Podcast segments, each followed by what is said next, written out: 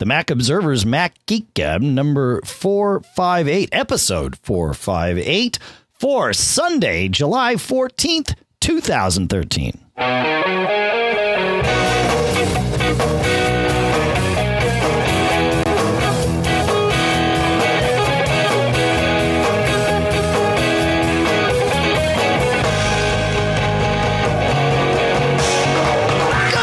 Greetings, folks, and welcome to the Mac Observer's Mac Geek Gab, the show where you send in questions, tips, and cool stuff found.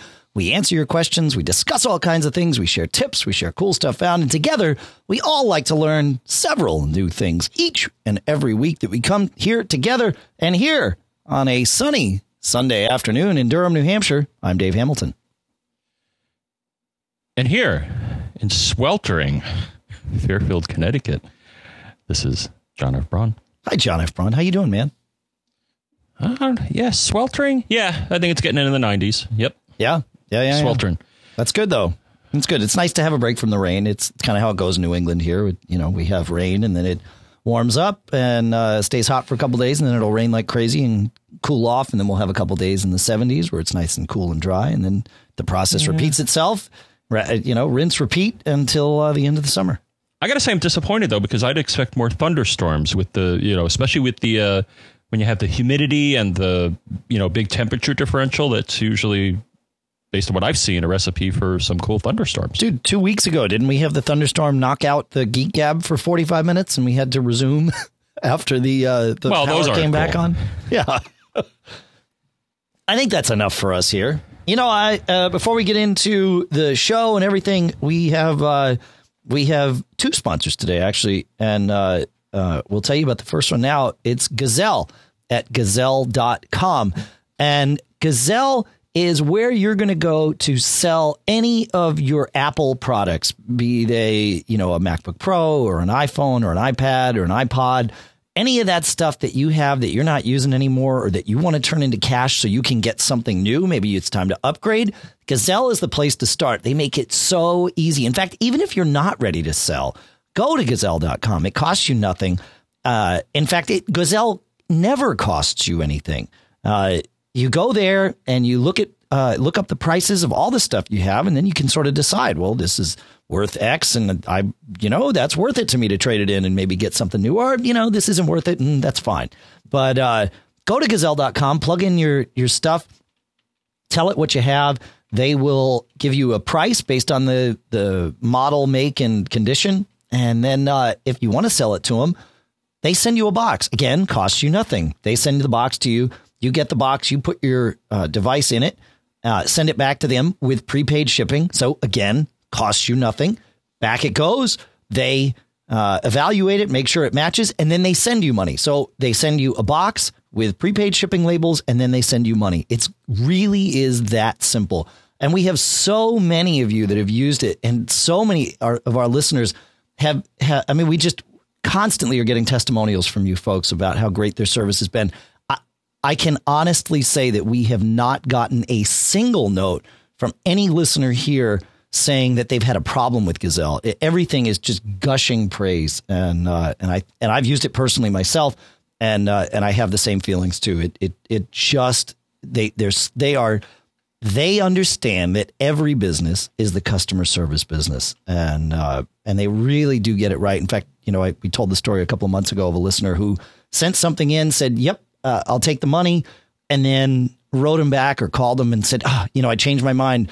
Can I still get it back?" And they set they shipped it back to him, and uh, and he was able to keep his computer and and you know, no harm, no foul. So check it out, Gazelle.com. And uh, through the checkout process, they will allow you to tell you tell them where you heard about them, and uh, we sure would appreciate it if you told them at Geek Gab because that's where you heard about them. So Gazelle.com. That's uh, that's our first sponsor for the today, and we very much thank them for being that. All right, let's uh, let's go to Larry, John. This is um, I, I I was very glad to do the research to answer this question. Gary, uh, Larry says. I'm not sure what a flock of chargers would, would be considered, so I'll just say a gaggle of chargers. Seeing how I seeing as how I am a card carrying Mac geek, as most of my brethren insist in, I have acquired a few of the various eye products over the years. I am generally not of the gotta have the first day kind on most.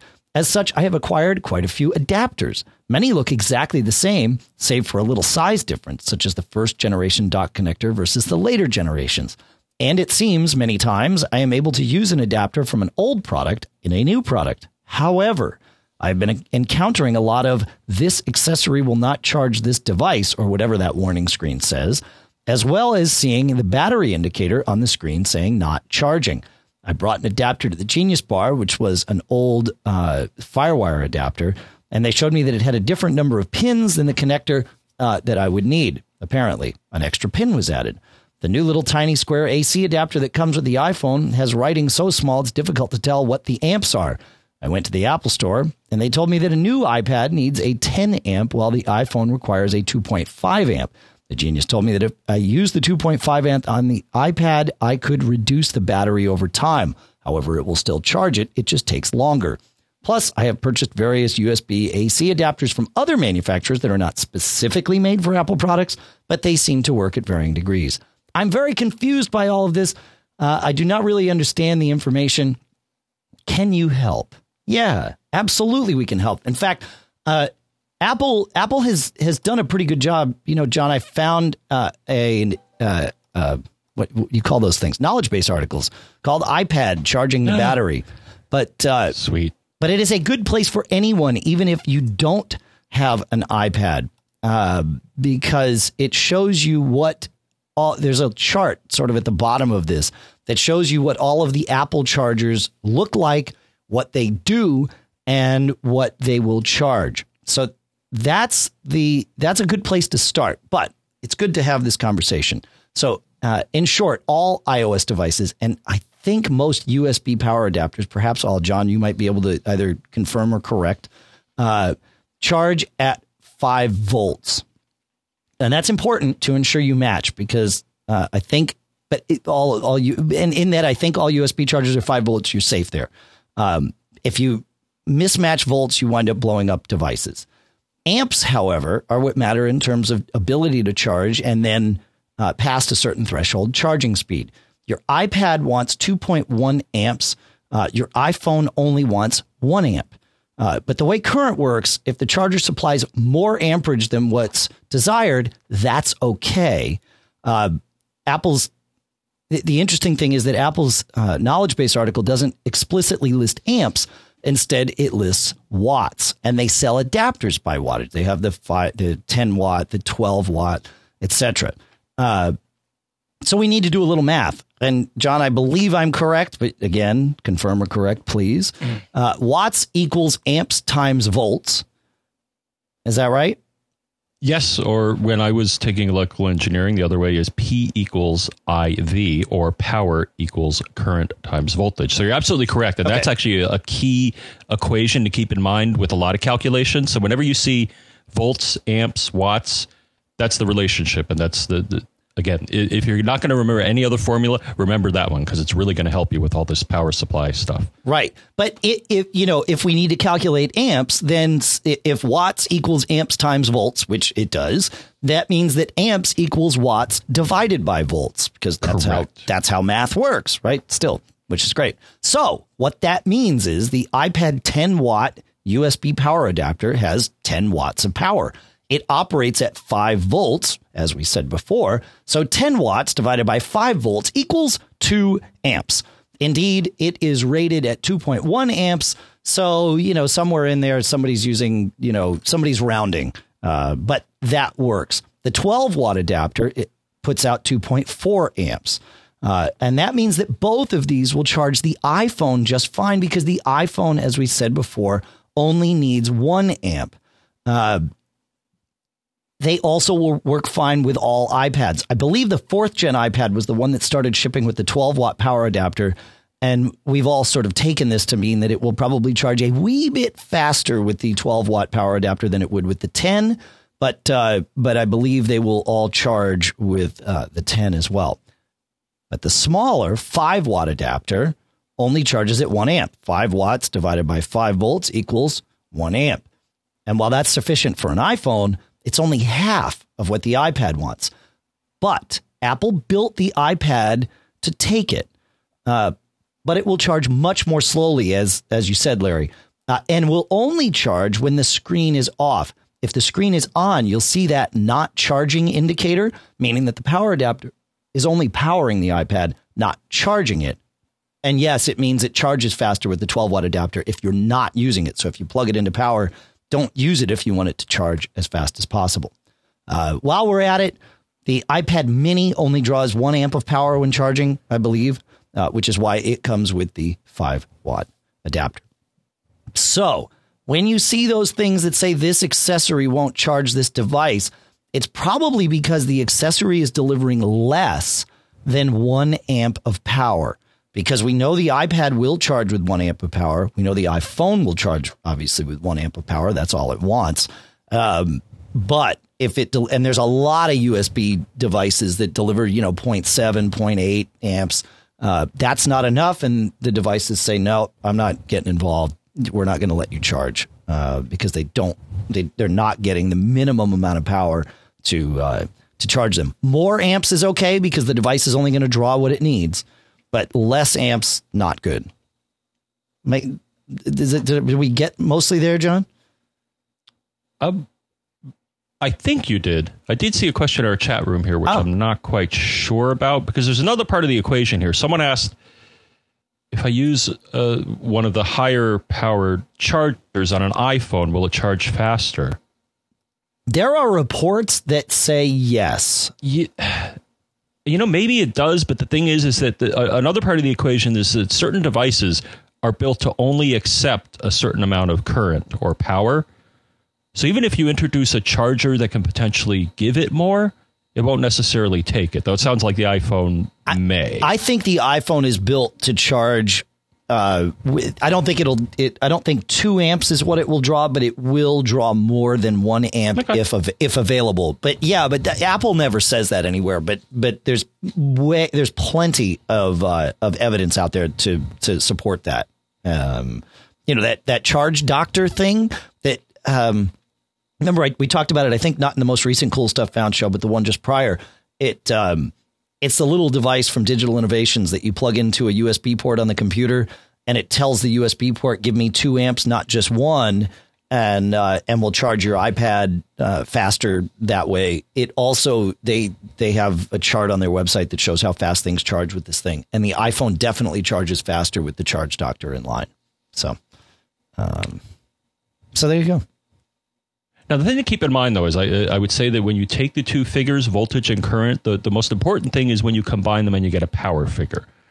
Uh, power, and you may know this, Dave, I think you have uh, uh, radio people in your family, uh, and radio can lend itself to building high powered devices, is that having something that's a high voltage uh, isn't necessarily dangerous. Like, for example, I think a good example is these Van de Graaff generators that I think we all played with in school. Those things are generating, I think I'm looking here, like 40, 400,000 volts, but it's a very low current, so you're not going to die. Okay, okay, yeah, that makes sense. So, so, so Yeah. be careful. So, as they, in general, be careful. I, I mean, the, the, the, the power levels that come out of chargers, and yeah, I looked up. Uh, you asked me to look up. So, USB is always five volts. okay, thank you. So it can be varying current levels depending on if uh, if it's Sure. charging. And and the article I saw said that all right, if it's a USB charging device, then typically they'll go up to about five amps. Okay. Okay. That's good to Um, know. That's good to know. Cool. Time to uh oh, you know, I I had a uh are, are we good with this one, John? I think we are. Again, it- it's good that Apple, uh, you know, sets the, the record straight here because it is kind of confusing because you can get a mismatch. Yeah. Uh, you could potentially uh, take a Apple charger and put it to a device, and it won't work optimally because there, there's a mismatch. So Is it? Yeah, right. So uh, I had an interesting experience this week. Uh, a Mac Geek Gab listener, Pete, was driving across New England and he uh, emailed me and said, Hey, are you going to be around? You know, it'd be uh, love to get together. And Pete and I had met each other uh, previous times, but uh, he said, I said, sure. And so we, you know, picked a spot to meet. It was going to be at some point, you know, one afternoon. And, uh, and I said, just let, just call me and or text me or whatever, and let me know when you're getting close, and then I'll come out and meet. We were going to meet at some coffee shop downtown, and he says, "Oh, I'm going to do better than that." And so, about an hour before he was due to arrive, I get this text from him that is from uh, a, a, service or a website or an app, and it's all actually it's all three called glympse.com, G L Y M P S E.com. And what it was was it was a link to the Glympse website, but it was a sp- special link just for Pete and just for this trip, and it showed me uh, where he was on the road, how fast he was going, what his destination was, which of course was this coffee shop, and what his ETA was based on his current rate of travel and and the roads in between and all of that stuff. And it was it was awesome because it you know it was like I got to see his in car GPS giving him the ETA.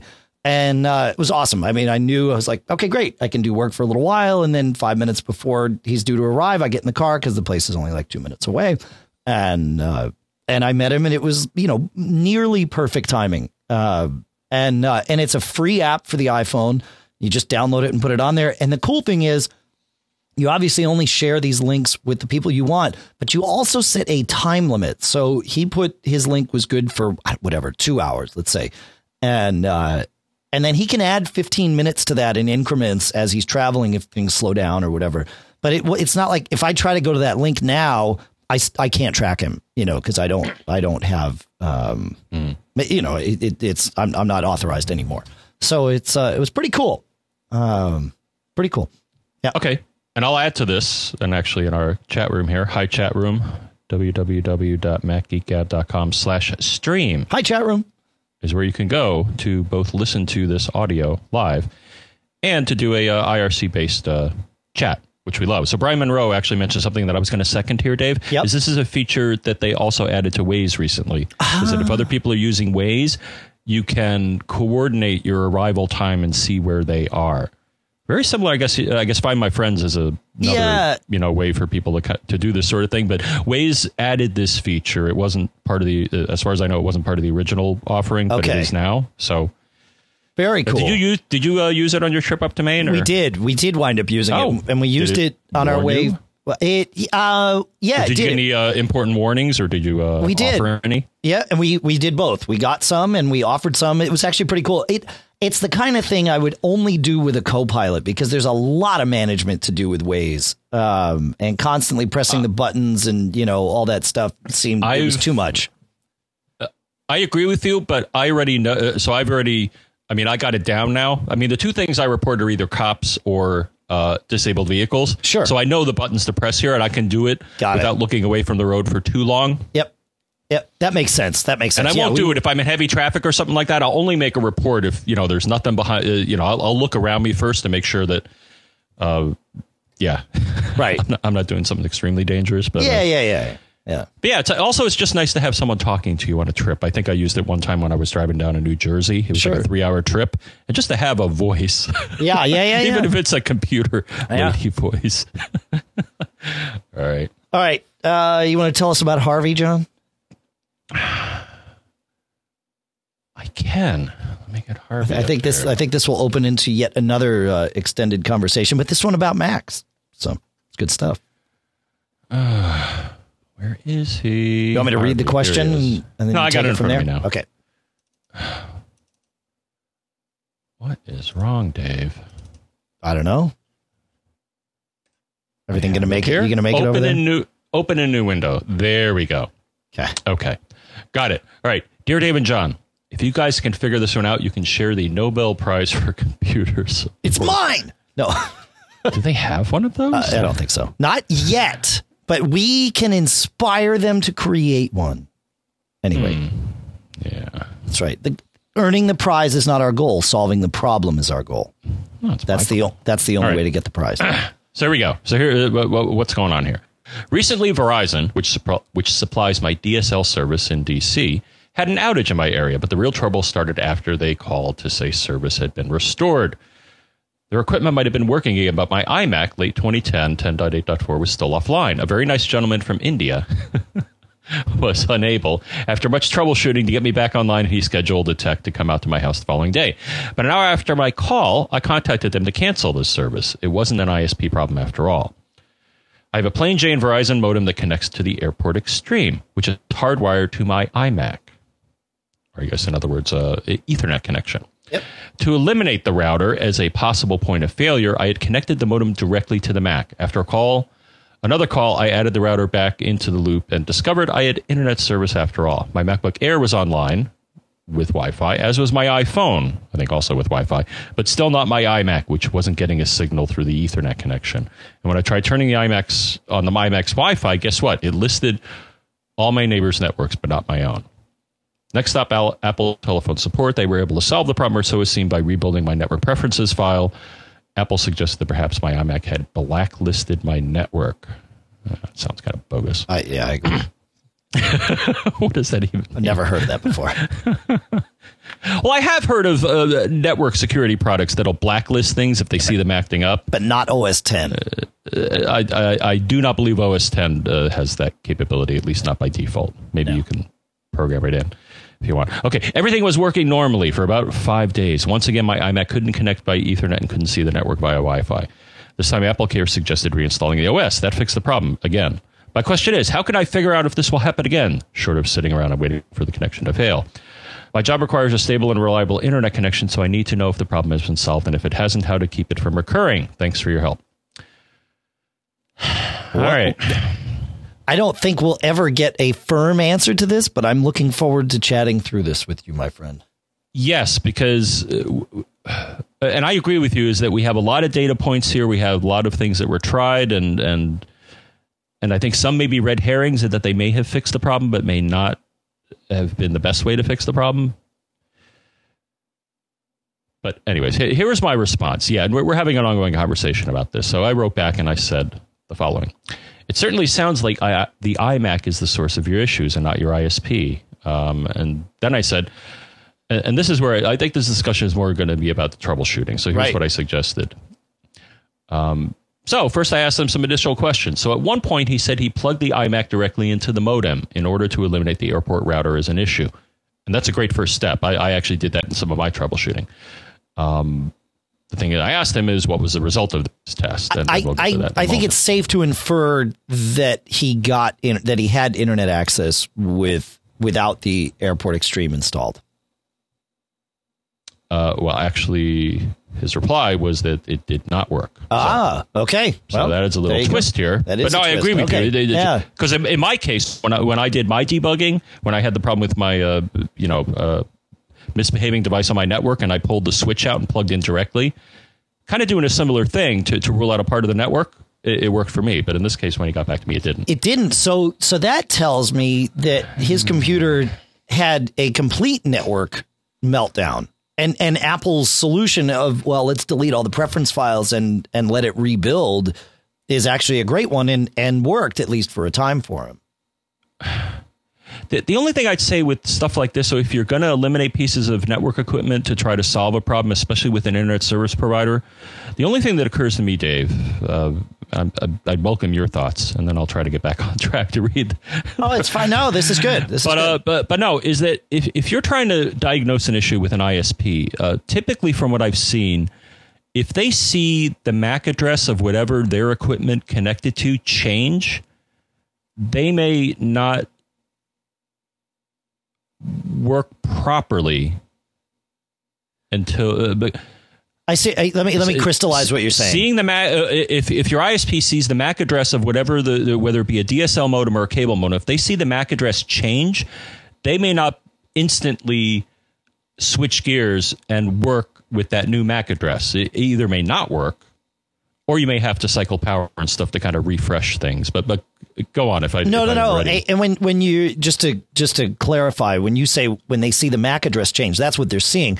But but when they see the device change, so when you're moving uh, your instead of having your router plugged into your Verizon modem, if you then plug the iMac in, the router uh, the the uh, the Verizon modem may still be bonded, for lack of a better term, to your router, your your airport router, and without power cycling it, uh, without power cycling the Verizon modem, it may not bond to a new device because you probably only have one uh, device connected at a time provisioned on your account. That's how most residential internet access is, and that's why we all run routers. And and it's I mean it's fine with that. So. Um, so yeah, rebooting the device anytime you change what's connected to it is important. Uh, and when I say rebooting the device, I mean your cable modem or your your DSL modem or or whatever that whatever it is that you got from the uh, the internet service provider. Yeah. Yep, definitely. Okay. So to continue with the with my ramblings here about Yeah, what go. I thought he should do, I also would like to get more information on what you mean when, while the other wireless devices could access the network, your iMac wasn't getting a signal through the Ethernet connection. Did you happen to make a note of the status of the interface in the network system preferences? For an interface that is working properly, you should see a little green indicator, like a little LED, and the status below should say connected. You can also view the status by running Network Utility, clicking on the Info tab, then select an interface and view the status in the window below. In this case, were you at least getting an IP address? Yeah, and it would be curious if the IP address was, um, it, you know, it, a if the status is, I'm assuming it was not green, uh, but it might, might have been. Uh, but if the status was yellow, that that's interesting. Red means it doesn't even think there's a connection and it's not trying to do anything. With yellow, it means it sees a physical connection and it's working to sort out the Yeah. uh, the right the IP address and and all of that stuff. So it would be curious to see what that IP address is. If it's a 169.25x address, then that means it can't talk to your DHCP server, right? But Right. uh, Brian Monroe in the chat room said brought in another interesting point. He said, "What if all of that's fine? You're getting an IP address from your router and all that, but DNS isn't working right, and so you have a connection, you just can't do any lookups, and therefore it seems like it doesn't work." But I see. I think it was more than that because you know the second thing he said was that he couldn't even see his wireless network listed. That's fascinating to me. That that's really interesting. Yeah, and I have some thoughts on that. I'll share in a moment. But um, Okay. Yeah. Yeah. Yeah. So to continue with with my my Yeah, response, and then, sure. then we can maybe get in a bit of his response. Then I said, I'm afraid without additional information, I can't really help you yet, Sure. to, or, or especially to determine when it will happen again. Well, yeah, there's a why here. Well- yeah, and we, Well, we I kind of chuckle because uh, recently I was working in a uh, working in a customer support role, and I had someone where, where so so normally the people that I dealt with were called application engineers. They were people that dealt with customers. They they didn't really want the customers dealing directly with the software engineer, Okay. for obvious reasons. yeah, yeah, yeah, yeah. but at one point, I actually got engaged with one You're, you're a different kind of software engineer. You understand how to deal with people. Yeah, yeah. Wow. Uh, this was a case where basically, so I'm trying to help this guy solve a problem, and basically, it was a problem with their equipment. It was USB three, uh, and and it had an impact on the software that I was supporting. And they kept insisting that it was not a, you know. And the thing is, no, no, dude, dude, I know. But but but what was funny is at one point this guy was emailing back and forth. So number one, he would always CC his boss, which was real annoying. Because I was trying to deal with him, not his boss. And then his boss wrote me at one point saying, "Well, John, you know, I really need to know when you're going to be able to fix this problem." Ah, yeah, yeah.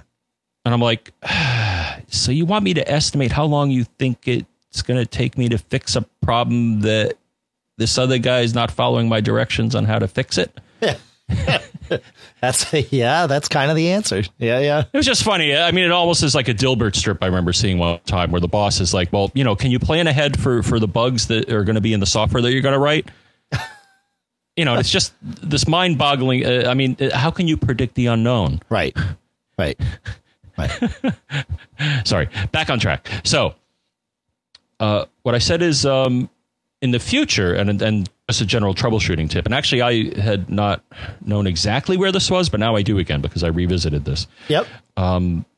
is that you can invoke something called network diagnostics. So a lot of times, if you are running under Mac OS 10, uh, probably in Safari, and there's network problems, Safari will say, "Oh gosh, there's a there's you know a problem with the network. I can't get to the website. You want to run network diagnostics?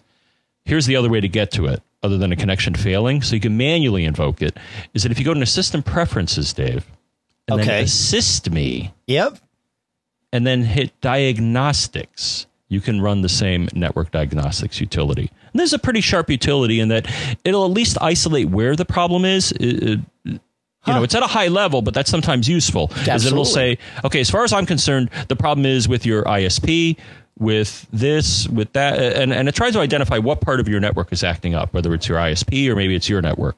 Interesting. So I suggested that as well. So it's always a good tool. A lot of times, though, it'll come up if if it needs to. Right. Yeah, I've seen that. Yeah, yeah, yeah. Wow, that's cool. Yeah. So, th- but this thing about, I, I mean, it, it I, I keep coming back to you know entire network meltdown because it wasn't seeing. Not only was it not working over Ethernet, and again, like you, I'm very curious to know exactly what the system preferences was reporting for his e- the status of his Ethernet port. You know, when it was plugged into anything, the cable modem Right. or the router. But uh, but also the fact that it wouldn't show it wouldn't even show his Wi-Fi network, but it showed his I'm- neighbors. That's yeah, I'm weird. going with. Well, first off, I uh, and then I finally wrapped up and said my instinct tells me that it may be an issue with either the Ethernet port on your iMac, the port on the AirPort Extreme that you've plugged into, or the cable. And I don't know if you're doing this, Dave, but I'm separating. I'm separating these two issues. I believe that the uh, Ethernet connectivity and the Wi-Fi, both on the iMac, but I think they are two separate issues. Uh, I disagree. Uh, Only only because he said that deleting the system preference, the not the system preference, deleting the network preferences file, um, and restarting the Mac solved both of them. So that that tells me that there's something you know at the core of core networking, right? That's that's not that was getting just totally Perhaps. blocked up.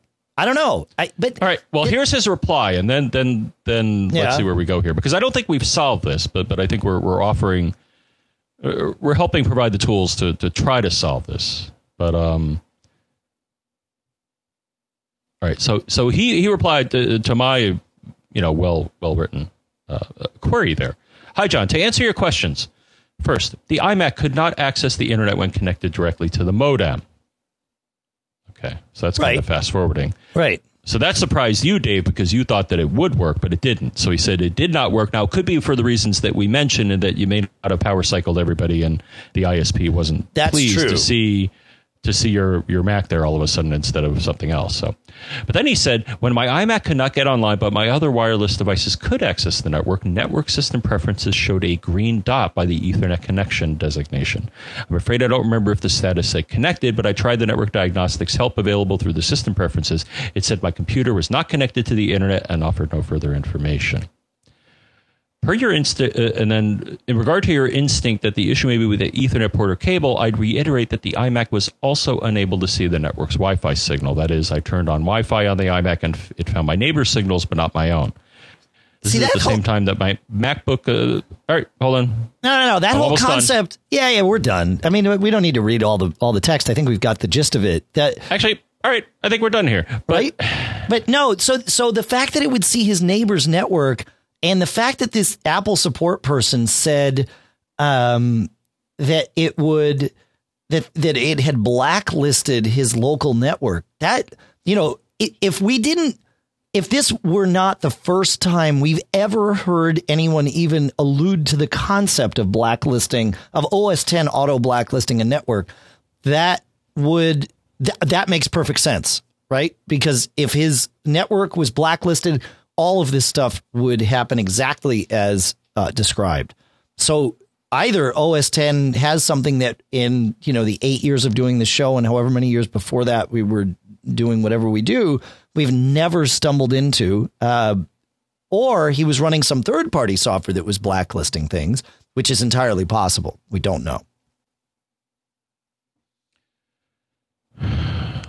right, you know, and I did some quick Google searching and found nothing about blacklisting networks. You know, it's just so third party stuff, yes, but OS 10 automatically doing it, come on, no. That's uh, Now, it could be, it almost sounds like, and maybe the Apple people thought this, it could be that the whole networking subsystem on the software level is having a meltdown and all Yeah. connectivity just goes away for either one. yeah, right. It's right. not hardware because you're, you're talking separate pieces of hardware Mm-hmm. to do Wi Fi and Ethernet, last I checked. So. Yeah, So I don't think we solved this. So we're having an ongoing conversation here, but I thought it was it was valuable to bring up because, uh, uh, if nothing else, to discuss some strategies for, for how to how to diagnose these things. Because that, uh, I guess the only thought that occurred to me in in the initial conversation here is that um, Harvey was trying a lot of different things, and is if you try a lot of different things, especially doing them in certain orders or not the right order and stuff like that, then you you start creating this matrix that all of a sudden gets very complex and. Yes. Uh, now, in that you want to uh, you want to be very disciplined in that. Okay, plug this in, cycle power on this, plug that in. What's the status? Okay, Right. let's do it again. Um, and it sounds like uh, I'm not not you know I'm not shaking my fist or even wagging my finger. Maybe wagging my finger a little bit here, but but I think uh, for any of these efforts here, you want to be very structured. Maybe even do a little chart or get some graph paper or something like that. Do a little chart that shows all the things you tried. Okay, plugged in Ethernet, plugged in Wi-Fi, cycled power on this, cycled power on that. What was the result? That's it. No, that's a good idea. When I when I was doing a lot of consulting, that I mean, I I didn't draw charts, but I would take notes so that I could or or keep it in my head depending on how complex it got. But yeah, you know, you want to change one variable for each test. Correct. Or if you do change four variables per test, if let's say there's 12 things that you that it might be, change four on this test, change four on that test, and then change four on the third test. And then at least you know, well, it's only one of these four. So I've ruled out eight uh, already, you know, and I can now head down this path. Uh, but remember the order that you did that in because it may be that changing something earlier then allowed for the fix to happen, you know, throughout. I, many times I thought, oh, I found it. This is it. And then two days later, I'd get a call, the same problem. We tried the same fix. No, but you'd follow the path that you took the last time. It's like, yes, okay. What's what's the you know? Sometimes it's a multi-step fix, but uh, but that's when that's what's fun about it. So, so uh, John, I have a uh, Oh. I have an I have another fun thing. I we have a new sponsor. Then I'll give you a fun thing. Okay. Oh well, that's even better. Go. Yeah, yeah, yeah. We have a new sponsor for the show, and uh, and it is PhatPad, P H A T P A D, and uh, it's a, it's pretty cool. I had never heard of this before, but it PhatPad is a uh, an iPad design tool uh, where it's more than a design tool. It's just it's a it's um how what's the right way to say it? it's it's it's a note taking app plus right so you can create all kinds of things in this and you can type with the keyboard you can write with your finger or with a stylus if you have it and then you can choose to have that handwriting recognized or not and you can actually in place of the keyboard if you just want to take notes you can write and it will transcribe uh, your handwriting on the fly right so you've got this hand uh, handwriting recognition system that can be used in a multitude of ways inside the app, and uh, and then of course you can just draw and not have it be handwriting, and you can import pictures and you can resize pictures, so you can build these pretty complex, really complex notes really easily. And it's pretty intuitive. They have a um, they have a little tutorial that that was built in the app, uh, and it's just a document inside the app, and so it shows you how to navigate uh, the uh, the app as well as kind of teaches you the the steps and and then and then you sort of go through it and you're uh, you're you're good to go and it uh, it it it's pretty it's pretty cool uh, the the way that it works they they um, you can export stuff out to PDF uh, you can save it out to uh, to Dropbox, which I've used. They they just added uh, Microsoft SkyDrive, SkyDrive support if you want to use that. Um, and uh, it, you know it's just it. I'm I'm glad they're a sponsor. I mean, I'm glad they're a sponsor for many reasons, but I, I was glad to to see this app. There's a lot of note taking apps out there, but I hadn't seen one yet that uh, that really worked um, in a way that it just sort of made it all intuitive. And of course, it works in landscape mode or portrait mode, though. Uh, it starts you up in the very first launch. It starts you in portrait mode, uh, but then you can use it any way you like. But um, yeah, it's uh, it, it's a it's a pretty cool thing, and I uh, I highly recommend you you go check it out at the App Store. It's uh, we've got a link in the show notes, of course, and um, and uh, it's four ninety nine in the App Store, so very reasonably priced. Like I said, you can draw with it. Um, you can sync w- via Wi-Fi. So if you have two iPads that are running this app, you can actually sync with each other over, over Wi-Fi. You don't even need to use a cloud service. You just do it right on your local network there, and um, It's cool. It also, you know, John, you can draw shapes, right? But you can turn on what they call drawing recognition or shape recognition. And when you draw a circle, it makes it a circle as opposed to, you know, whatever approximation of a circle you drew. If you draw a line, it can turn it into a line with an arrow, a very straight line. Same with a square, and there's there's other shapes. So if you're if you're drawing stuff like if you're drawing an org chart kind of thing, um, that can be really handy to have those shapes, you know, more defined than it would be if you just had scribbled them with your your finger or, or a stylus. So yeah, check it out. It's called PhatPad, P H A T P A D. And uh, it is from Phatware, P H A T W A R E dot com. But we'll put a link in the show notes that gets you direct to the uh, to the App Store. And uh, yeah, it's a good, it's a good, it's an interesting tool. I can see it good for you know brainstorming type stuff and and uh, and that sort of thing. For you know, for those of us that just like to blast notes down, it's a it's a it's a handy handy thing, and it's got you know it's got more features than we've got time to tell you about, which is which is cool. Voice notes, and you can record stuff that goes along with your your text and all of that. So check it out. Yep, uh, PhatPad from Phatware, P H A T W A R E, and we appreciate them being a sponsor too. Dave, Yes, John. I got a quick tale of woe and a quick tale of, of triumph. Or, anyways, I just want to give you a quick update here. Go. So, uh, as some of you recall, I was having this problem with packet loss. Oh yeah, yeah, yeah. This and then I was running, and I want to go through this, and it's just a, a good story on a number of levels. Uh, I at least I think so. So we were having a problem where I was unable to hear Dave, uh, and so we looked at the uh, Skype call stats, and you you were having saying, it wasn't that you were unable to hear me. You were getting you were getting uh you were, I was cutting in and out. I think is a better way to say it, right?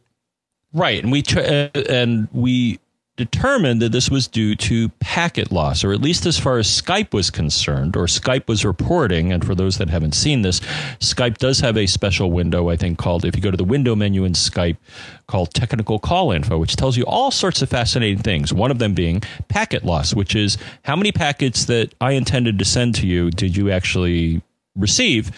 And ideally, the, the number should be 0% for both send and receive packet loss. If there's any packet loss, well, something's wrong somewhere on your network. Now, whether it's your local network or the internet at large, that that you may not be able to determine that. But in this case, Dave, so step one, if you recall in a prior show, I determined that there was a piece of equipment on my network that was blasting my switch and was causing some level of packet loss, but there was still some left over. So then that raised the question where is it? Is it my internet provider? Is it my cable modem? I don't know. And the thing is, I initially started over analyzing this, saying, "Oh my gosh, you know, how am I going to prove to the your suggestion, your wise uh, sage advice, Dave, was, uh, well, just." Replace your cable modem, man. There's no downside to it. That's or at least in my case, or at least in my case, um, you know, I'm with Optimum Online, and, and as part of the internet package, they give you the modem. It's not free; it's part of the package, but they provide the modem and they maintain it or will uh, replace it if uh, if need be. So I had a really old one, and actually, I didn't really realize how old it was. It was a WebStar something Scientific Atlanta, and I actually looked on the device, and it was like manufactured in 2004, so it was nearly 10 years old, Dave. So this is an old DOCSIS 2 device. So again, I was over analyzing this. How am I going to prove to them that I deserve a replacement? And I'm like, you know what? I'm just going to show up.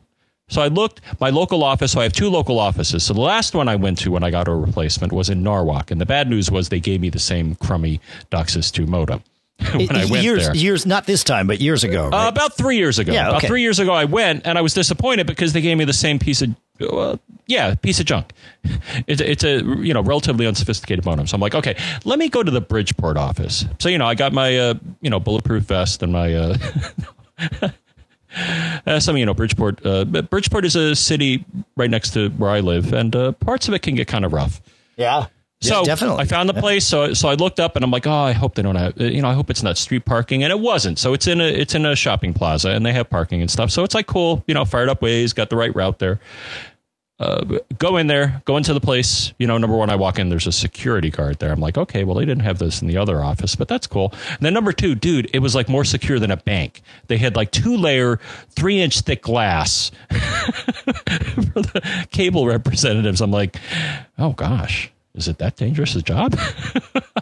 and then they actually had these little compartments where if you had equipment to replace, they would actually open it on their side, like twirl it around to you. You would put it in, then close the door, and then they would rotate the thing. So there was never any any direct human contact at all. Dude, that's crazy. At mine, it's just a counter. I, I go to Comcast. Well, yeah, and the I same in Norwalk. I mean. Bridgeport is Yeah. rough. Now the thing is, they do All right, so collect get, get, payments here. get to and the they have get to the tech. get to the point. Yeah. So I, I so I basically took my old modem and the power supply, put it in a bag, and got in line and waited. And then they called me there, and I said, and all I did was say, "Your tech support guy said I could swap the modem out," and they're like, "Yep." Yeah. Put it in the door, twirl it around. She scanned the barcode of the old one, and then it warmed my heart because she pulled out this box, and on it it said Arris, and it also said DS3, which I'm like, "Ooh, does that mean DOCSIS 3?" uh, in, Yeah. in my, my personal uh, inside voice, I said that.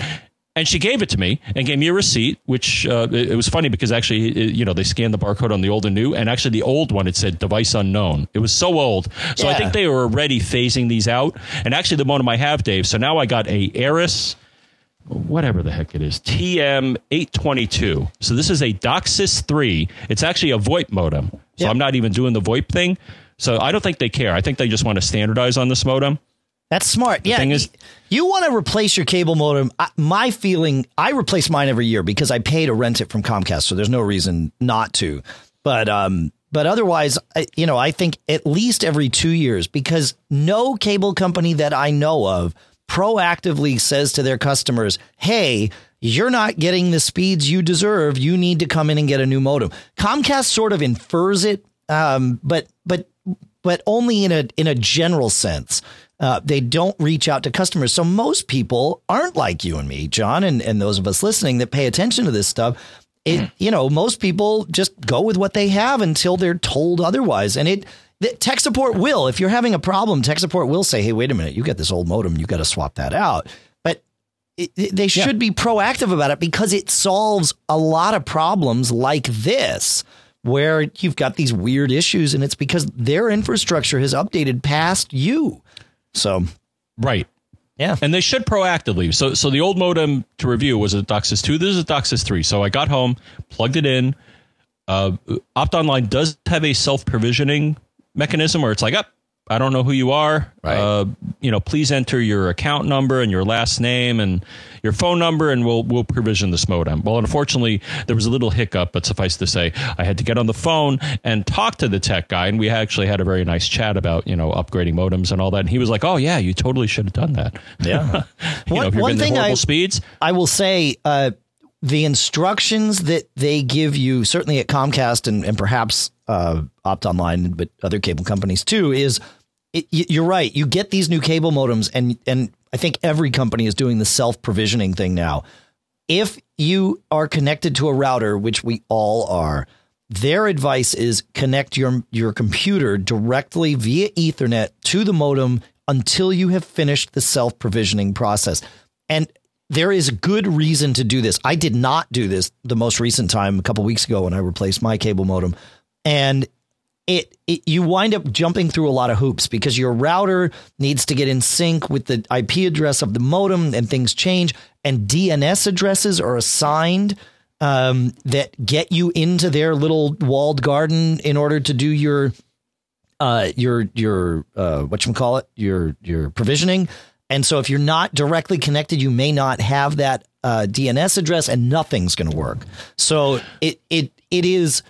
In the end, I regretted not having just plugged my Mac directly into the. Uh, Oh, to the okay. thing. Well, So, well, in my case, it did not work because what happened. So I called them up and I said, "Yeah, you know, I just got the new modem." right, I know yours was a different scenario, but but I'm just saying in a general sense. You, Um, Right, you right. Oh, sure. Plug directly in. You'll even if you're a geek like us. I, I, next time I'll just plug directly in. It wasn't worth the headache. Yeah. Because when I finished the self provisioning, it actually brought up a page saying, um, "You're not an Optimum Online customer.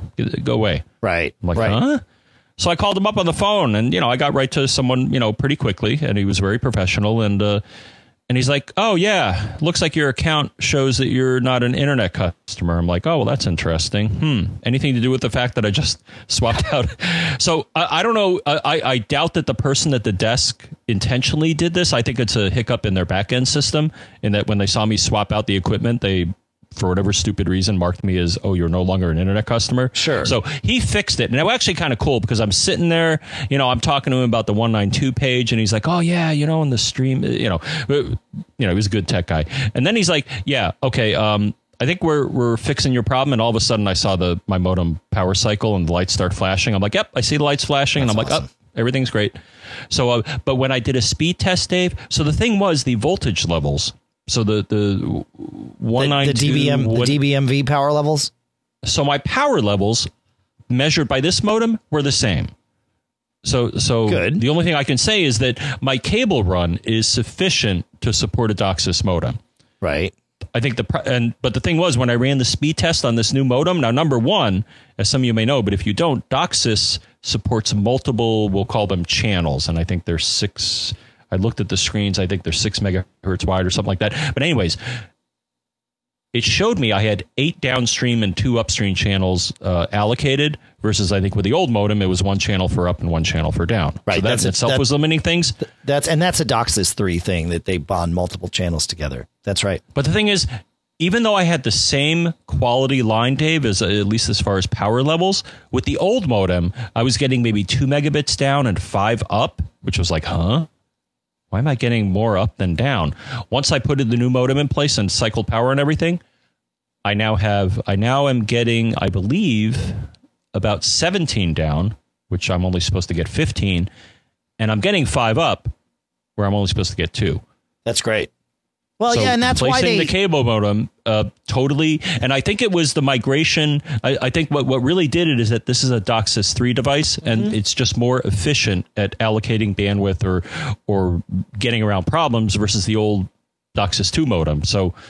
I'm with you in that I think you implied that they really should. It's in their best interest to try to get everybody to upgrade. Yeah. because I think it's easier for them to manage and allocate and and make the best use of their network as well. So Oh yeah, yeah. They yeah they will. I would be shocked if you went in with an old, especially with an old modem, but even with a current. I mean, I just replaced a DOCSIS three modem with another DOCSIS three, and it solved some problems I had. Um, I've never had them be anything other than ecstatic to replace my modem for me. It, you know, if they give you any uh, pushback, I'd be very surprised because, like, you said, John, it makes a huge difference in terms of their support if everybody's got the new stuff. So, yeah, no, hmm. it's good. And now, no Now more Skype have- dropouts. Uh, for now. Now you have a little nugget, I think, Dave. So I think you said you ran into this modem before. Now, unfortunately, they took this feature away, but I thought it was valuable that you mentioned this. Yeah. Remember so the the, I- the password of the, day. so so if I bring up the DOCSIS status page on this modem, which on any DOCSIS modem, if you go to 192.168.100.1, you should get some sort of status page. That's right. And I think you've dealt with this type of modem before, Dave. So I'll let you. Yeah, no, I had I had essentially the non-VoIP version of that up until two weeks ago when I swapped it out. And like I said, the, the swapping out solved me some problems, but I don't think they were related to the modem itself. I think it was, I mean, to the model of modem. I think it was just my modem had to go. Uh, but uh, but yeah, if you log in, you can see some some everything all right over there, John. Uh, you can see. Yep, sorry. That's all right. You can see, you know, power levels and that sort of thing. But then there's an advanced tab on the Arris modems uh, that says enter the password of the day. And Comcast, uh, with their firmware, allows that password to be, or that entry field to be exposed. It sounds like with you, John, uh, Opt Online does not allow that field to be exposed. But, um, but there's a website out there. There's actually several of them, but uh, there's a website I found that will generate the password of the day uh, that will um, so that you can log in, and it really truly is a password of the day.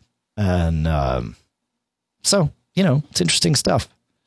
Um, and there's, there wasn't much more. I, I think I got some log level. I mean, you can't make any changes in there to uh, to do this, but um, but you know, it's, it's we're geeks. We like to dig in and we like to see stuff. So, But the initial pages, uh, but the page it shows me right now is just fascinating. Even the initial one, it shows me these eight downstream channels, Right. and yeah, they're like 603, 609, 60. That's why I'm saying I think the, the, the channel width is about six megahertz. It also shows No. something, Dave, which is kind of interesting. Yeah. Corrected and uncorrected. oh yeah, yeah, yeah. In terms of the packets that you've received, right? Because the thing is, a lot of times, yeah, packets will get sent over a network and received, and they will have well, they'll be bad. There, there's something wrong. Whatever error detection. Yeah. So sometimes you can recover and sometimes you can't. So it's kind of neat that it's showing me that statistic as uh, as well. But uh, yeah, I'm thrilled. When I saw 18 megabits down, Dave, I'm like, yeah, buddy. Yeah, yeah.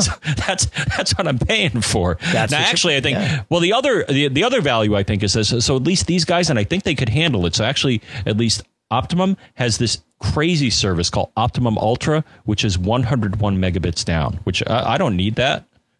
No, but but it, it works. I've had it. I had it for like a day here from Comcast, and it's I mean it's amazing to see stuff over the internet. It, but you got to download from people that have that speed, and there's few places that that are going to you know give you that kind of speed. But uh, so we have a, we have an SSD conversation to uh, to get into here. Yes. and uh, and I want to see if we can if we can make this work before before we run out of too much time. Uh, there's essentially three three emails here that we're going to read in in various order here and uh, and see if we can see if we can see if we can get to the bottom or at least share some knowledge about uh, how to manage your SSDs. Mark will start off with, and he writes, "I'm finally ready to replace my 2006 bl- uh, 13 inch uh, black MacBook uh, with a shiny new MacBook Air i7. Uh, I don't with 512 gig SSD. I don't change my Macs that often, so I thought I'd spec out the Air in order to make it last as long as possible. I'll have finally I'll have enough RAM and processing power to install a virtual machine uh, on my laptop. My question is to do in installing a virtual machine on SSD and flash storage. I've previously used VMware Fusion and Parallels on my iMac, and although I tend to prefer VMware, either will work for my modest needs. My VM will typically be around 30 gigs in size. I'm wondering how a daily use, constantly changing 30 gig VM file will impact on the life of the SSD flash storage and what can be done to mitigate it. Does the whole file need to be rewritten each time something is changed? I have a distant memory of an option where the VM can be broken up into smaller chunks in order to only put in order let only the parts being altered need be rewritten that I don't recall whether that was uh, with Fusion Parallels or both. Would running Boot Camp work better uh, than having a VM file? I'm not con- not so concerned about optimum performance of the VM, only prolonging the life of my storage space. So, uh, in a nutshell, here, and what he's worried about is the fact that SSDs have a limited number of what's called write cycles, meaning you can only write to the drive a fixed number of times before uh, you can only write to each cell on the drive a fixed number of times before that cell will shut down to all future writes. You can read as much as you want, but writes do have a limit. Um, in a nutshell, I'd say don't sweat it. Um, both Parallels and VMware uh, will write their image files in chunks, meaning that only the chunk changes. Um, would running Boot Camp be better? probably in a very minor way because that's only updating the files that you change. So if you don't do much in there, perhaps uh, you know you wouldn't be writing a chunk as big. But really, I wouldn't sweat it. Um, and and we don't have enough hard data on this because SSDs just haven't been in use in consumer applications long enough.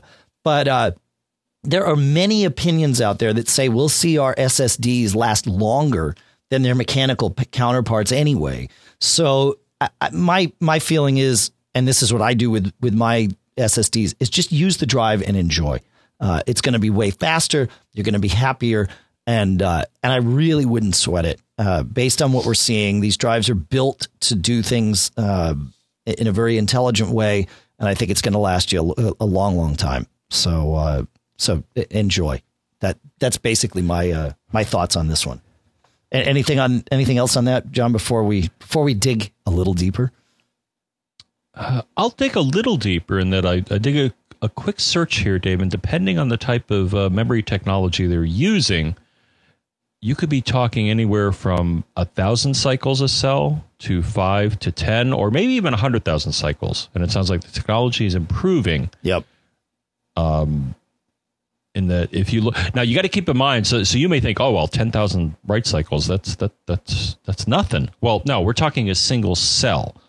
Right. in the SSD. And if you're talking a single cell writing to it 100,000 times, that may span months or probably years. So uh, I'm with you in that uh, I don't know anybody who has, I mean, uh, the only people I know that have had problems with SSDs is where they just roll over and die. yeah. But nobody where it's died or, or it's it's uh, gotten into a read only mode, which I think is what happens when you reach the write cycle Yeah. uh, uh, limitation for enough cells. It says that, that sorry, no more writing. You can read, but that's it. Yeah. Yeah. And SSDs are built to handle it. They, but you know, even if you overwrite, and this will spill into the, you know, sort of the next uh, bit that we're going to do here, even if you overwrite the same file, it will not necessarily write it to the same spot on the drive. So let's say you have, you know, a small file located only on one block, right? And it's block 517 of the drive. Just bear with me even if you say I'm going to rewrite that file, it may write that to block, you know, 7426 and and leave block 517 alone and just mark that to be erased later because as we've talked about in the past, writing overwriting a, a cell on the SSD requires two operations. It requires a delete of the entire cell and then a rewrite uh, onto that cell. So you can't just write over something. You have to delete it and write. Because of that, the SSD inside itself, not even from the OS, but inside itself, will say, "No, just put the data over here. I'll mark this to be cleaned up later. We're we're busy writing this file. We don't want to slow down for the user." So it, it you know this it, it is going to do what they call wear leveling, and that's exactly what I just described, where it's just going to spread the wear evenly across the drive. Even if you're overwriting the same file all day long, it is going to move, uh, and and that's how it should be. So yeah, I wouldn't sweat it. All right, let's take us into Thomas, John. This this is where this is where it gets interesting. You think so? I, oh, I know so. and that probably means I should have a Thomas up in front of me here, which I will, and I do, or I shall. Go. Uh, here he is. Open a new window. There we go. Okay, I think this is the right one. Is this the right one? Okay, yes. Gentlemen, love the show. Never miss it. In show 454, you talked about when one should use empty trash versus secure empty trash as it relates to the type of drive one has. I'm using a late 2012 iMac with a Fusion drive. It wasn't clear to me in the show which method of emptying the trash I should use. Any direction would be most appreciated. Okay. So first thing we want to talk about what is a Fusion drive? So the Fusion drive is a invention from Apple that bonds a mechanical drive to an SSD and uh, allegedly does things in a smart way so that it uses the right type of drive uh, to give you the maximum speed. Uh, mm-hmm. I think it takes the most often used files and tries to put them on the SSD portion and puts the lesser used files on the mechanical portion, which, duh, that kind of makes sense. Yeah. Yeah. But his question was about secure empty trash versus empty trash. Right. And with the fusion with the fusion drive, you as the user cannot tell at all what file is on what drive. Right. So my response to him was as follows. I think our general comment was that the secure option, by definition, will not only remove the directory link to a file, but will also overwrite the old data so it cannot be retrieved. And our observation was that with an SSD having a limited number of write cycles, constant use of the secure erase versus regular erase could shorten the lifetime of the SSD portion of a Fusion drive. So, unless you are constantly using the secure option, and that was something I actually dug into a little bit, um, you actually can make all deletes secure deletes if you go to Finder Preferences, Advanced Empty Trash Securely. Well, there's that's a checkbox. Yeah, that's right. Yeah, yeah. So the thing is, actually, we didn't mention this. So if, if you are, so so if you're in an environment where, you know, you're, you're yeah, but but hey, don't NSA, get... which they already know, or whatever. Uh, if you're in an environment where where you're concerned about people retrieving old data from your drive, then maybe you want to turn on this option all the time. I I personally don't. Right. But here's the thing. I think with an SSD, Go. even the secure, and this I'll, I'll read the email that John Martellaro from, from TMO here forwarded along from a reader of his. But even if you're using, well, let me let me read his letter because I think it will it will shed some light on on this. Uh, he says, um, well, to close this out though, so so to wrap up what I said to him was, I think you should use the secure option sparingly unless you have a, a, a, definite need to always securely erase things that you were throwing away. So that was, was, my advice. I was trying to save you from giving incorrect advice because oh. with a well with a fusion drive uh, that it, I think it doesn't matter. And and let's let's read this note that uh, mm. that that John forwarded along. Uh, it was uh, posted to Macintosh, uh, at, where somebody said, uh, "How do you securely erase a solid state uh, drive in a Mac? Is it even possible?" And the answer was, "You don't. It's not possible." SSDs load balance sectors on the fly. Just because you overwrite a file doesn't mean the associated sectors have been rewritten. The overwritten data could be on entirely different sectors, as we as we just described before in our description of, of this wear leveling, uh, managed by the SSD controller, which means one or more sectors could still have your original data somewhere. The only practical solution is to encrypt everything and then discard the encryption key, i.e., FileVault 2. But even then, someone with sufficient money and motivation could, in theory, crack the encryption. Um, so, uh, very, very interesting because secure erase, all what it does is it marks the file as deleted and then overwrites that file. But as we know with SSDs, it probably, almost certainly, doesn't overwrite the sector that that file was on. With a mechanical drive, it would. With an SSD, it almost certainly does not. So secure erase is probably a complete waste of write cycles on an SSD. Yeah. Hmm. How could it? It can't, right? Though I mean, the way the SSD controller works, this is past, way past the OS, right? You're telling the SSD, uh, mark this file as deleted, rewrite it. And just like we described before, when you're writing a new version of a file, it's going to save the new version somewhere else and mark the SS the, that sector on the S the old sector to be deleted, but it's not going to be deleted because right. it's a waste of, of mm. cycles at that point in time. It won't do it until it has to. All right. Well, we got to wrap with our SSD buddies. That I think. Uh, yeah, yeah. Because to me, uh, offering, uh, I mean, it's almost. Uh, uh, I don't know if it's you know, it's, it's, certainly not Apple's intent to mislead you, but if they're saying secure erase and if you're on an SSD it doesn't, then then it's it, really not. They should warn you that secure erase doesn't secure erase on an SSD. Have you tried it on a on a machine with an SSD? Uh, I do not currently have one. Oh, that's, that's right. Solely SSD oh, yeah, based. Yeah, so yeah, that's right. Yeah, yeah, yeah. No, so yeah, I'll so try. I guess the thing is with an SSD, so so it sounds like there is no way, secure. There is no way to do it. In that, so so the data. So it sounds to me like the SSD is that the data is still out there. Yeah. I don't know how successful you'd be in retrieving it. Well, that's if that's they're right. doing this load balancing kind of thing. So, all right. So maybe that whatever it does in that the you know the rewriting of data to a sector on the drive may be redundant and maybe wasteful. Yep. I mean, is that the conclusion That's that right. you're kind of coming to? Yeah. Okay. Yeah, yeah, yeah. I, it, you know, and it wasn't until I read this. I mean, it it all makes sense. I had just never thought to put it together until Martellaro sent us this thing. It was like, oh, dude.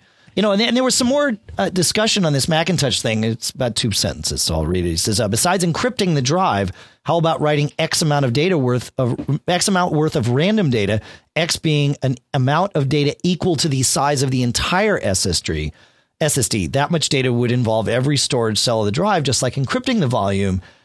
And that's not even that's not even correct because um, you know, it might wind up using a cell twice during that write of, you know, this this chunk of data unless you write it as one big chunk. But um but yeah, I mean you can't securely erase an SSD. Uh, I think I think the FileVault thing is the um, is the only way. You know, encrypt your and and I will say, you know, I'm I'm running FileVault on uh, all the machines that I have with SSDs, and there is no noticeable performance hit. So uh, you know, just run FileVault two as whole disk encryption. Um, you know, it's managed as part of the OS, so you're not relying on some third party thing to stay in sync or whatever, and it works fine. So and then throw and then like you know like they said, throw away the encryption key and you're done. So that's probably the best advice. And I think the encryption key is stored is that in the recovery partition. Is that how they do it these uh, days? it can be, or you can okay. choose to only restore it.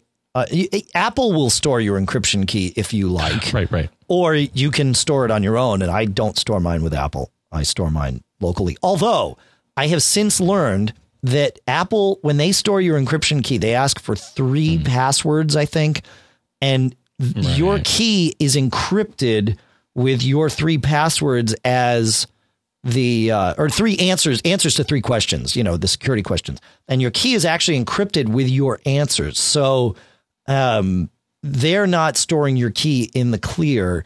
It is they are storing the key with yet three more keys that are still yours, but perhaps more easily guessed than than your you know whatever random key. So there is there is So- one other question. Are we, uh, well, yeah. Once we finish this up, there's one other question I want to get to because I I know a lot of our listeners will be impacted by this this week. Sure. So uh, so this week. oh gosh, that's timely. You better get I, to it. that's the thing. But is there more on this SSD thing that uh, that we want to go through before I? I, I think I think we need more investigation. yes. I'm I'm currently unclear as to the yeah the whole write cycle thing and the whole security and you know dynamic load balancing. You know, am I erasing what I saw before thing? Right. No, I think we I think we got to and we have the contacts. I think Yeah. I got some Samsung buddies. You, Yeah. yeah. OWC and the, those guys there. We should get the lowdown Crucial. on this because it's Yep. an important question. Yep. Yep. Absolutely. Yeah. It's good stuff. It's a, I, I love questions that make us think. It's good. Um, no, it's good. I, I really do. Don't they all? Well, they should. Yeah. Uh, but some of them, you know, we read the question and we we've already been through it. We know the answer and and out we go, and that's okay too. You know, we're totally fine with that. But the ones that make me go, "Ooh, wait a minute, never thought about that before." That's what I like. Walter writes, uh, he said uh, there was something mentioned in the last episode that really got my attention. And it's basically the biggest tech challenge I've yet to overcome in my workplace. Uh, he says, I think it was Dave that mentioned that uh, Cloud Station, which is on the uh, Synology Disk Station NAS units, uh, it's their version of Personal Cloud. Uh, he said uh, Cloud Station was somehow better or different than Transporter, which is a, a, a standalone personal cloud solution. He says, I'm extremely curious as to your thoughts on this, as I can't find anywhere people have been really talking about a comparison on the internet. And I'm sure there aren't that many people who have had a lot of experience with both boxes.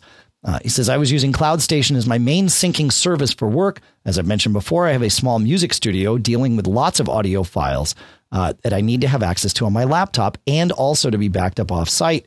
I probably generate 5 to 25 gigabytes of new data every day, all of which needs to be on the cloud and backed up. I was finding that Cloud Station was an incredible hog of bandwidth and CPU to the point where my computer would really start acting slowly. He says, I ended up stopping using Cloud Station and signed up with SugarSync as it was cheaper and more customizable uh, compared to Dropbox. I've gotten, I've already gotten to the top of my 250 gig limit with with SugarSync, and I'm not willing to spend more money at this point. I'm considering getting a transporter for two reasons. One, because I could set it up at the studio where it would be sharing a wired connection with the main machine that the new data is created in, which make, may make things more efficient. Two, because I thought it may perform better than Cloud Station after my earlier woes. What do you recommend? These are the options I see, but you may see more. Obviously, the simplest solution would be go back to go back to Cloud Station and see if I can deal. Maybe it really wasn't that bad, or maybe it's gotten better. Number two, I could get a transporter and have it actually be in the studio. I already have a spare uh, two and a half inch NAS drive I could pop in there, so it would be pretty cost effective. Number three, I could get a second NAS drive in the studio and have it as my main cloud station. It may, may be more of a performer than the transporter and would certainly have more features in terms of other services it could run. All right. So uh, it, this is a great question, and you're right. There's probably not too many people out there that have extensively used both, um, and I have. And now, John, you're entering the fray with a with a disk station as well, so you'll have you'll have some be able to get up to speed. But uh, there's no easy answer because neither Cloud Station nor Transporter are perfect. Um, as I see it, Transporter version one, which is what all of you have uh, that have transporters, version one of the software. Uh, and it's a bit of a mess because of the way they store data in this fuse based disk image cache and then mount it on your Mac as a separate file system. Uh, and it, it got very, con- it's a mess because it's a, a very confusing concept for users to understand. I understand why they did it. They wanted to have one file system where your locally stored data and your transporter only stored data appeared as one, but it threw a lot of people off. Uh, the good news is that Transporter 2.0 completely changes this model to a more what I'll call Dropbox like solution where you're syncing a folder of data. Uh, that's on your Mac and you move files in and out of the folder. That's the same way Dropbox works. It's the same way SugarSync works. It's the same way Cloud Station works. Uh, Transporter 2.0 is something I've been running in beta here for uh, not that long, maybe about a week. And it Can runs. you talk about this? I can. Yeah, I asked them if I could, and, and they said it was fine. Yep. Um, it. I will say that it does not run well on Mavericks, but that's okay. You know, that's it's beta with beta. No, Can you no talk about Mavericks? Uh, I talked about that part of Mavericks. Yes. um, uh, listen, you know, I, we, we use the NDA in a helpful way. You, you know, it's it's no, really, you know, this is this is okay because if people are running Mavericks, they should know this. But uh, but otherwise, it's been working flawlessly uh, for me, and it's so much better. It's faster. It's uh, simpler to use. All that good stuff. Um, so for the purposes and and I'm told that a public beta or an open beta or something where you can get in on this if you already have a transporter uh, is coming this week. That's what they that's what they told me. Uh, you know, if that doesn't happen, try not to shoot the messenger too too much. Uh, so for the purposes of this comparison, I'm going to talk about Transporter 2.0 because there's no reason to talk about 1.0 when we know that all these other good changes are, are coming real soon now. The biggest limitation I see with Cloud Station on the Synology is that you can't control its WAN bandwidth, i.e., the bandwidth it uses on the internet, uh, or at least I've found a way to do it. So it will use 100% of whatever you have until it's finished with its operation. Um, and and I didn't read all of Walter's question, but that was a little bit of a problem with him because he's got a slow internet connection. Um, so that's you know that that that's one thing. Cloud Station, I've been using it for two years now, year and a half. Uh, Cloud Station was quite it was pretty buggy when it came out when it was in beta, you know, a couple of years ago. Uh, but it's now gotten to the point where it's rock solid. It, I would call it a mature product. It it works really really well for me, and I don't even think about it. Um, Transporter software is young uh, and will stay young in that this 2.0 is really a 1.0 of the new version, right? I think that's a, a safe, fair way to say this because it's a whole new model. So we're going to have new, you know, new things coming out that that weren't uh, that weren't even you know possible with the old one, uh, and it's a good thing. I think, like I said, the direction they're moving in is awesome. Um, so and it's it's great. Uh, but the transporter does let you set maximum incoming and outgoing bandwidth. So that may help. Um, but it depends on what your issues were, Walter, with, you know, Cloud Station before. We don't know. Um, SugarSync is also likely using all your available bandwidth unless you've set it to, to do otherwise. And you can. So you may have dealt with that. Um, given that you already have a disk station, Walter, uh, and that you can upgrade to the latest version of Cloud Station both on your Macs and on your uh, disk station, I would try that. There, I mean, it it harms you nothing, right? Hurts you not at all to just test it and see. And then if that doesn't work, get yourself a transporter. And uh, I, I, believe the uh, the coupon code MGG still gets you uh, ten percent off. So get yourself a transporter, and you know, in it goes, and and see how that goes. But I, I think you know, like I said, neither is perfect. Um, the transporter is way easier to set up and get to the point where you're actually doing this, you know, personal cloud thing because it just works out of the box. Whereas the cloud station, you've got to set up your Synology unit, which John could talk about, um, and maybe, yeah, maybe we will. We've got a little time, a little uh, bit, yeah, a little bit, yeah, yeah, yeah, yeah. So, so yeah, let's let's let's shift into that, John. You, um, you, uh, you, you're you, you set up a, a new DS7. Uh, you'll tell us which disk station you set up. Yes. Yeah. So, uh, yeah, as a result of my uh, Manhattan uh, tour, I, I, I, did hook up with the uh, uh, uh, Synology folks. Yep. And uh, they were like, you know, we, you know, Dave loves this thing, and you know, we we got to hook you up with one. I'm like, cool. So you know, we are looking at the choices here, and actually, I I decided to do things uh, not quite the same as Dave, which shouldn't surprise anyone, especially Dave. But I didn't want to get the same one that Dave got. I think Dave has a five bay unit, and I'm like, you know what? Let me, uh, because my needs are more modest. You know, some with two bays, I, I think I could probably work with. And so they they provided me. I think it's the uh, 713 Plus. Yep. Is, the model they provided me with. So it's two bays. Um, you know, which can either handle uh, full size or uh, two and a half, either three and a half or two and a half inch. Okay. I happen to two and a two and a half inch, and I got to say this is credit to both the platforms here. So I'm looking at my desk, Dave, and I have a Drobo on one side and the Synology on the other, and I love them both. They're they're they're, they're both good for certain purposes. But I was like, where am I going to get the drives? You know, I had some extra drives kicking around. You know what? You know, I look at my Drobo and I really wasn't using the space. I'm like, you know what? I'm just going to yank a couple of the two t- terabyte drives out of my Drobo and pop them in the uh, Synology. Smart. And that's what I did. now, of course, when I removed it, the Drobo did what it does. And I, I still got to say the Drobo does this, uh, from what I've seen, uh, is, is one of the best implementations. I, I pulled the drive and it's like, whoa, drive's gone. I'm rebuilding. I'm recovering. Hold on, and I'll get around to it. And it, you know, it didn't happen immediately. It maybe happened overnight. you know, eight to Sure. ten hours. But eventually, it was like, okay, this drive is no longer part of the club, and uh, here's your data, though with less storage space. Um, I got to say, the only conclusion I have uh, uh, now, the one thing though is that Dave, the software that uh, uh, so DSM, I think, is the software that Synology offers. That DSM is the software that sits on the disk station. That's right. Yeah, disk, Dude. disk station manager. Yeah. dude, whatever they're doing, I got to say, I am eh, very impressed with what they can do through a browser. It's awesome. So you access this software through a browser, and for what I've been told, it's a Linux-based open. So you Yeah. know, so it's a Yeah, it runs Linux. Uh, but but yeah. but their software, but what you get through a browser interface is much richer yes. than uh, what you get on the Drobo. oh, even with not- the, even it's with not good or custom bad. No, it's Yeah. it's well, it's a different thing. It's you know the the It is. Synology It's is a different. It's a different philosophy and a different uh, different approach.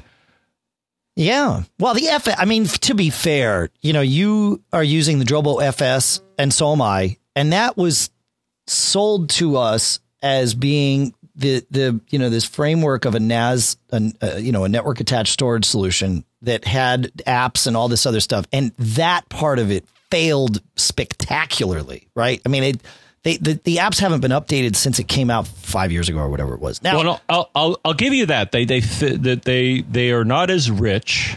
dude, that Tony, you, you don't have to be. No, I, I, I I would They encourage you to be a honest. handful. They uh, they offer a handful of apps, and they haven't really supported the community. Okay, and they haven't updated the apps either. I- It's really important that people understand if you're getting a Drobo FS for apps, you are going to be massively disappointed. And I'm No, not they- they- saying they- that to poo poo. they have not at this point fulfilled the promise of apps on the Drobo. and the FS the FS never will. The the 5N is a whole different platform and you know there's some stuff going on behind the scenes with with Drobo that I think is going to it puts the 5N in the best hands possible. So I'm really excited about the future of that.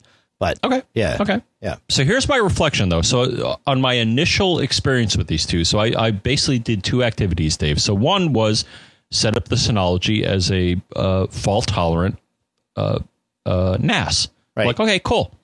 So you know, I yanked one drive from the Drobo. It it you know got upset and then rebuilt. I put it in the uh, Synology and used their software, and I said, yeah, set it up for a redundant uh, you know, fault tolerant type of, type of thing. And eventually did it. You know, it had to optimize it and format and stuff like that. I'm like, yeah, that's cool. Then I pulled the second drive from the Drobo, another two gigabyte uh, or two terabyte, and then I eventually put another one in to up the space. But I brought that over as well. So here's my first reflection, Dave. I would have expected the Synology to say, "Oh, you selected fault tolerant, blah blah blah, for your first drive. I'm going to do that for your second drive." It did not. No. It, Okay, it it allows And- you to and, say So to me, all right, and I understand what I, I think I know what you're going to say, but to me, it's not as user friendly in that it was like, oh, well, you made this drive do this. Well, I'm going to make this drive do exactly the same thing. I'm not going to be smart enough to ask you, would you kind of like to bond these together? And it did eventually. So I eventually got the software to say, okay, I want to bond these two drives to be fault tolerant. So if anything in, in uh, Drobo makes it seamless. Drobo does pu- you- one thing. Uh, No, and you I mean pop this a is drive. It, uh, yeah. The thing is, I expected when I put in the Synology that it would say, "Oh, you you selected this format for the drive that I already see, and you're putting in another drive. Would you like me to kind of bond the two together?" And it didn't even ask me that. It's like, "Oh, okay, I'm going to make them two separate things." So yeah. it, it, wasn't very user friendly in the sense that it didn't anticipate it makes no for, it makes no assumptions about what you want to do Right. because you may want to have you may want to have one volume. Well, no, it's not fine, but it, but it's it, it, it leans towards I think a more sophisticated user, and then eventually I figured it out, Dave, and that Yeah. I had no data, valuable data, and I'm like, oh, I have to go to the part of the their DSM software that lets me bond the drives together That's right. to make them one. Yeah, So, so to me, the It- Drobo it- it- is is a no brainer. You plug the drive in and it does it. It may not be what you want, but but it, it, uh, uh, I guess what I'd argue is for a uh, not, uh, relatively non technical user, the Drobo.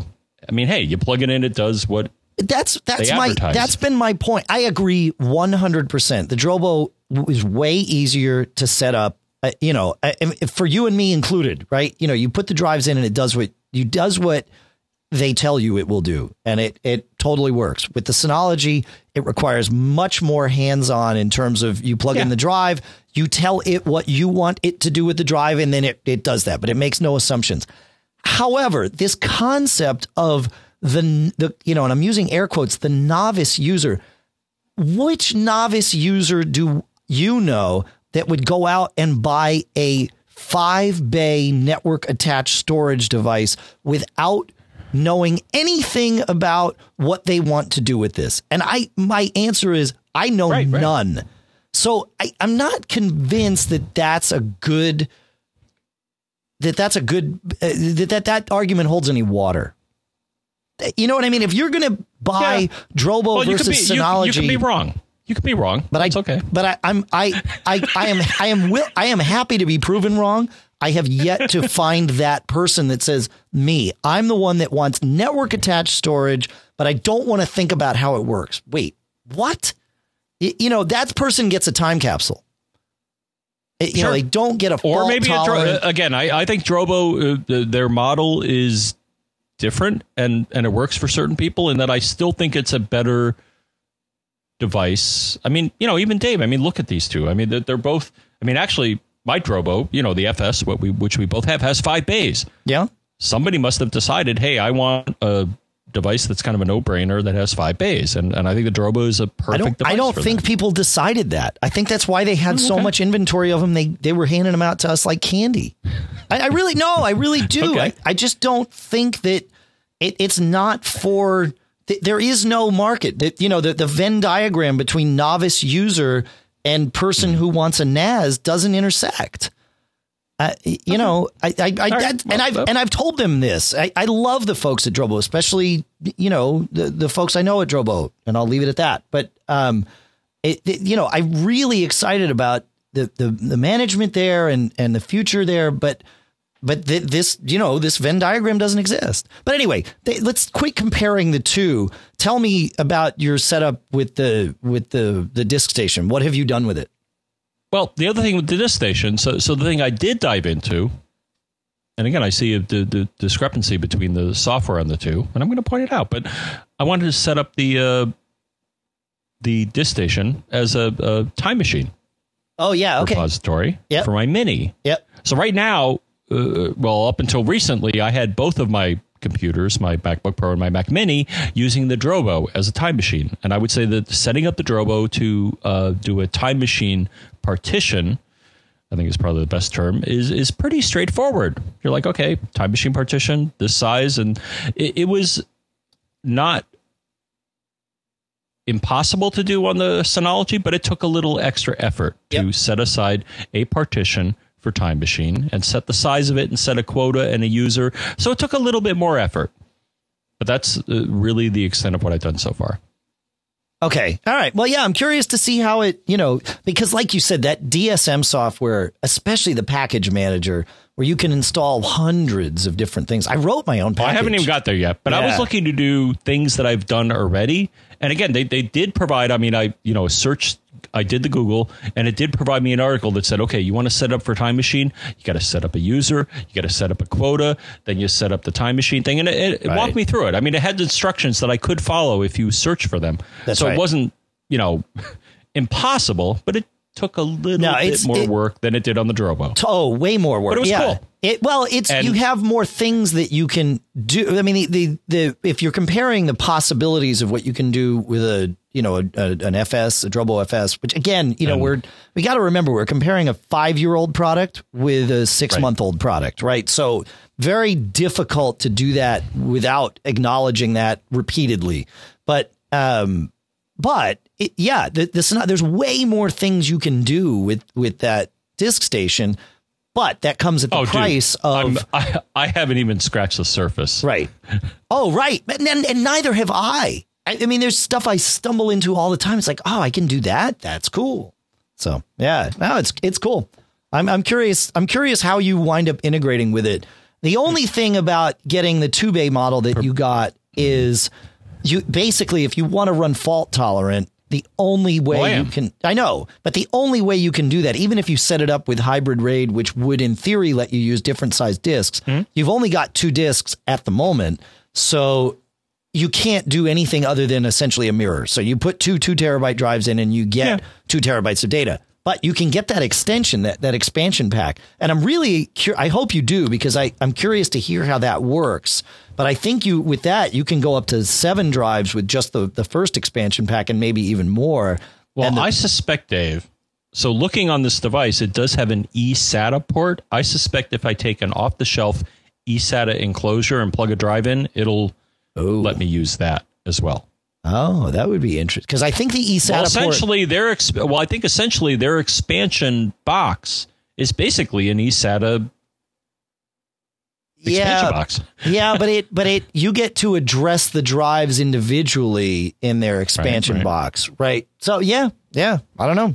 Uh, It's it's interesting. Yeah, no, it's it's cool. The only thing I'd say, Dave, is performance between the two. So I did some benchmarks. So I was using Activity Monitor and other things to look at the bandwidth when I was doing. So I set it up for a time machine, and Yeah. now it's going to be my time machine backup for my mini, my Yeah. podcast machine.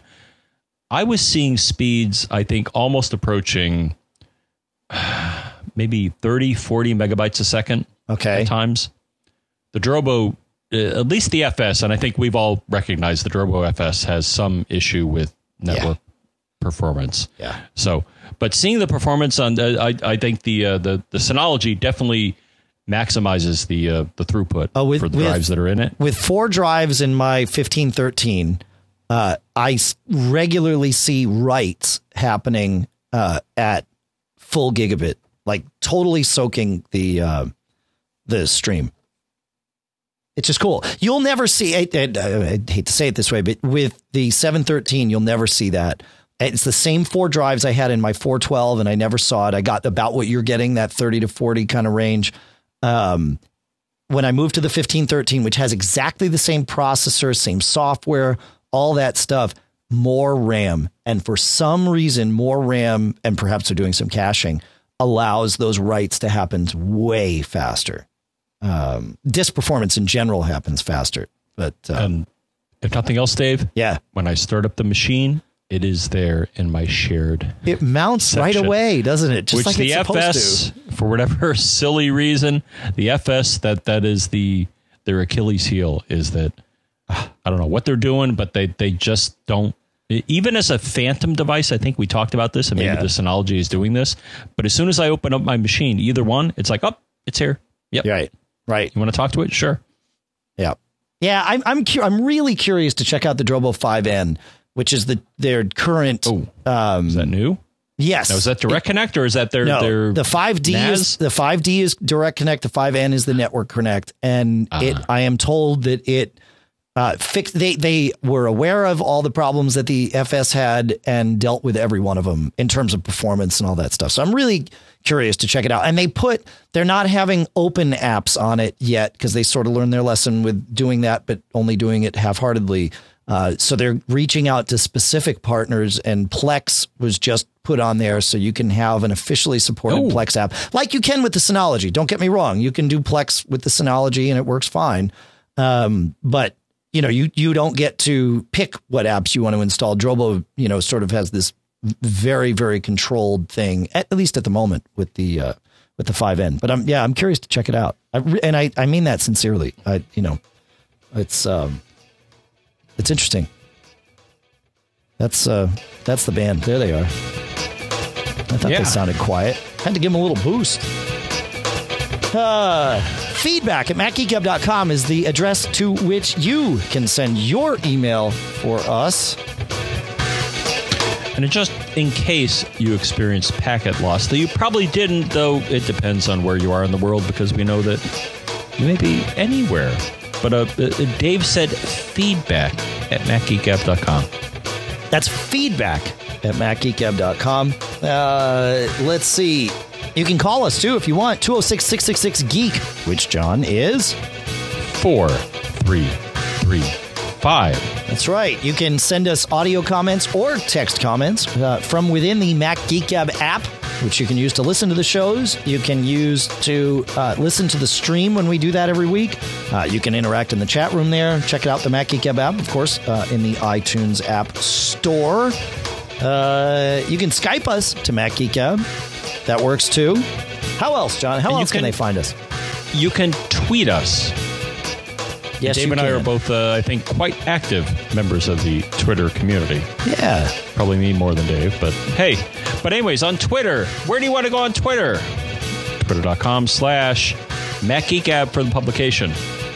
Or I'm sorry, MacGeekGab for the podcast. Mac Observer for the publication. I am John F. Braun. He is Dave Hamilton. And that other guy who's flying a plane somewhere is Pilot Pete. That's That's how all it you need to know about the Twitters, but there's also the Facebooks. And Dave, where, where where's that? Facebook.com slash MacGeekGab is uh, the place where you can find us. You can also find us on Google Plus. Uh, you can find us on app.net slash MacGeekGab. And of course, when the uh, stream is live, you'll find us at MacGeekGab.com slash stream. We also do want to thank Michael Johnston. He is the host of the We Have Communicators podcast and the publisher of GadgetLure.com. He converts this show to chapterized AAC. He adds all the images, the chapters, the links, all of that good stuff. Uh, so thank you, Michael. CacheFly.com, C A C H E F L Y.com provides all the bandwidth to get the uh, show from us to you. In the podcast marketplace this month, BBEdit from Bare Bones Software, TextExpander from Smile, Gazelle, as we said, Squarespace, as we said, and of course, Warby Parker. It's time to order your glasses. If you got your free sample, MGG is the code you can use to get your uh, free shipping, free expedited shipping, all through the Backbeat Media Podcast Network. Also, check out PhatPad. So, John, uh, if there were two pieces of advice I would give this week, one of them would be get off of John's lawn. And number two would be Well, number two would be don't get hot, but so Thirdly- number three, perhaps to encompass all of those and encapsulate them into one crystallized piece of excellent advice. you, go ahead, John. It would be would be do not get caught. Made up.